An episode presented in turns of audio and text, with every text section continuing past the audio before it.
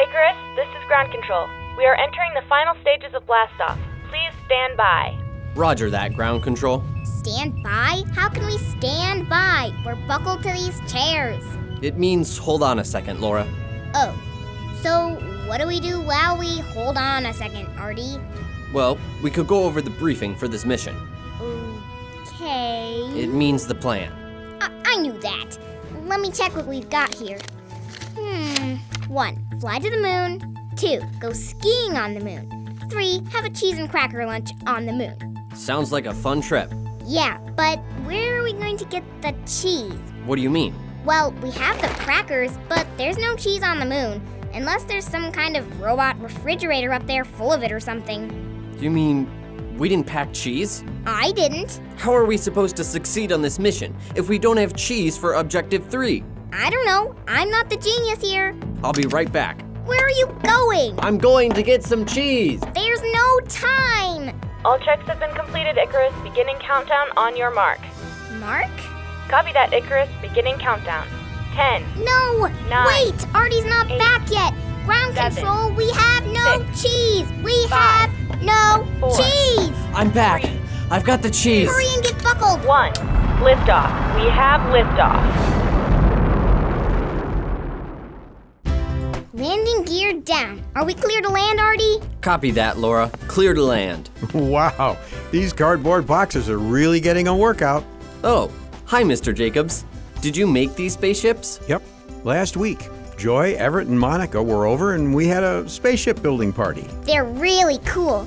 They don't mind if we play in them, do they? Oh, I'm sure they won't. Hi, Mr. Jacobs. Got a couple deliveries for you. Oh, thanks, Sam. Busy day?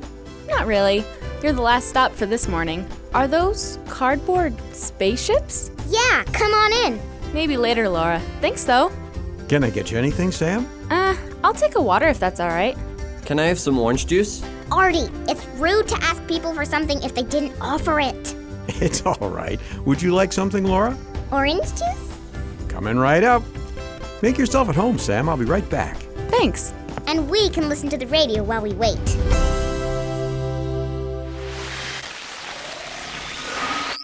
Is there anything else I can get you guys? I'm good, Mr. Jacobs. Thanks for the orange juice. Yeah, I'm with Artie. Thank you. So, Mr. Jacobs, Yes, Sam. How can I help you? I have a question that I've been trying to figure out for about a week now, and I was wondering if you could help me out with it. Oh, skipping the backstory or inciting incident, I see. Just getting to the point today. Sorry. I was just listening to the radio and I heard someone talking about devotions. Devotions? What's that? It's like quiet times where you read your Bible and pray a lot. Sounds like an interesting topic. Is there something you didn't understand about it? Well, the teacher was talking about how it was important to give God our time. He said if we go a day without reading the Bible or praying, we could end up in big trouble. I see. A lot of what he said made sense, but it's got me worried. I haven't been a Christian for very long, and I don't always remember to do those things. I guess you better get ready for some big trouble. Is that true, Mr. Jacobs? Do I have to worry about something bad happening because I forgot to do something like read my Bible? I pray a lot and I try to do the right thing, but is that enough? These are good questions, Sam, and I appreciate your concern. Well, yeah. She doesn't want anything bad to happen to her because she didn't read her Bible every day. I think that's pretty concerning. Good point, Laura. But I think I'd better mention that reading your Bible and praying aren't lucky charms or spells that keep bad things from happening.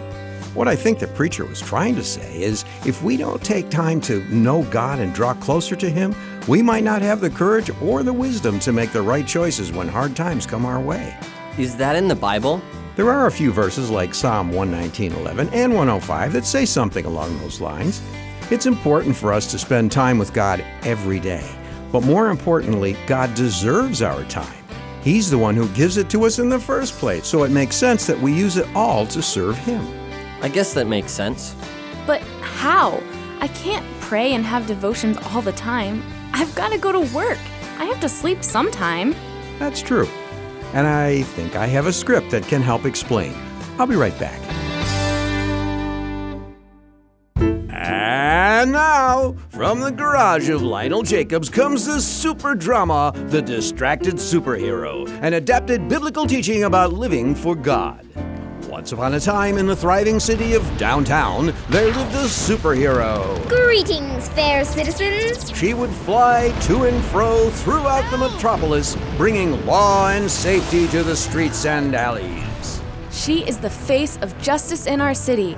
If only she was around all the time. Yeah, she only does all these incredible things on Sundays. The rest of the time, we're pretty much on our own. Yes, as strange as it seems, if disaster struck on a weekday or on a Saturday, this superhero was nowhere to be found.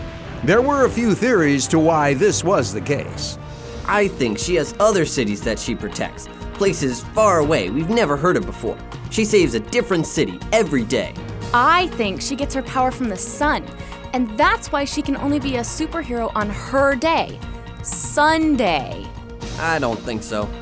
Then, one day, a mild mannered news reporting science lawyer took off her glasses to clean them and was recognized. Hey, you're the superhero! It's you! And it's not even a Sunday! Uh, hi. You're right, it is her. Wow, can I have an autograph? Don't be rude. Oh, right, sorry. May I please have an autograph? Look, guys, I can't stick around. Sunday, maybe? We were just talking about that. Maybe you can clear something up for us. Yeah, how come you're not saving people and doing superhero stuff all the time? Why just Sundays? Yeah, we could have really used your help with that whole alien invasion last Thursday. Well, it's just that I just want to have time to do my own thing, you know? How am I supposed to enjoy life if I have to help people and be an example of how to be a good citizen? Can't I just live for me? But you're a superhero. You help people. That's why you have powers. After all, with great. Look, I'm sick of people telling me how I should use my powers. You're lucky I stick around at all. You need me. I don't know. I think we deserve a better hero than a selfish brat. So much for a hero. More like a fake. I'm not a fake. I'm a hero. I save people all the time. Obviously, not all the time. Looks like we need to find ourselves another superhero. No, come back. Forget it. We're only interested in a real hero. The moral is being a Christian isn't something we turn on and off when we feel like it. It's who we are. We live for God, and by serving Him, we are examples of His forgiveness, power, and love. Sometimes we can get distracted by our own wants, and we can stop serving God. But when we start living for ourselves instead of Him, it not only makes us look like fakes, but it also hurts our chances of being able to serve Him. Looking a little thoughtful there, Sam. Was the superhero story not helpful? Well, it wasn't bad. Okay. What's on your mind? well, it made a little sense, Mr. Jacobs. I mean, it told us how we need to live for God all the time, not just some of the time. But I'm still not sure what that all looks like. Yeah, and what does this have to do with what we were talking about? With devotions and stuff? All right. I'll see what I can do to clarify, Artie. Sometimes preachers and pastors talk about the importance of spending time with God and how, since God gave us time in the first place, He deserves our time. Well, these things are true. But we often get the idea that they're talking about setting time aside to read our Bibles and pray. But spending time with God is more than that. You mean like going to church? Even more than that, Laura. Sunday school. Nope. The Bible says in verses like Colossians 3:17 and 1 Corinthians 10:31 that whatever we do needs to be for God. We need to let all our lives be spending time with him, asking him to be with us and to teach us, to calm us down before we do something out of anger, to use words that he would use. In short, letting him guide our lives instead of letting ourselves get in the way. Okay. What does that mean? Yeah, are we just supposed to be puppets for God to play with or something? Some people might think so, but the way I see it is kind of like these cardboard boxes. The spaceships? Right. I gave you kids these cardboard boxes to have fun with them, to be creative with them, and pretty much just to see what you would come up with. And I think God gives us our lives and minds to do the same thing. It makes me happy to see these boxes becoming something amazing. And when we live the way God meant for us to live, creating and learning with God's help, I'm sure He's happy too. This is a lot to think about. I'm sure it's more complicated than I even realize. Oh, probably, Sam, but Jesus made it very easy for us to understand when he explained in Matthew 22 37, telling us that all we need to do is love God and love people as much as we love ourselves. By doing those two things all the time, we will be living for God, and if we ask Him to help us, He will. That is easier to understand. I still think I need to talk about this with my parents. That's a good idea, Artie. I'll probably talk it over with my friend from church tomorrow. Well, speaking of tomorrow, I need to go home now. I've got cousins visiting, and Mom told me to make sure my room is cleaned up before they get here. All right, have fun. Oh, yeah. I'd better get going too. Thanks for talking, Mr. Jacobs. No problem, Sam. And if you need any Bible study plans or guides, I have a few books you can borrow. Wait, books that help you read the Bible? Can't people just read the Bible? Well, Sure, but it's a big book, and those books help some people understand it better. Interesting. Well, that sounds pretty cool. Mind if I take a look now? Right this way. I guess we're done listening to the radio? Would you mind turning it off, Artie? No problem.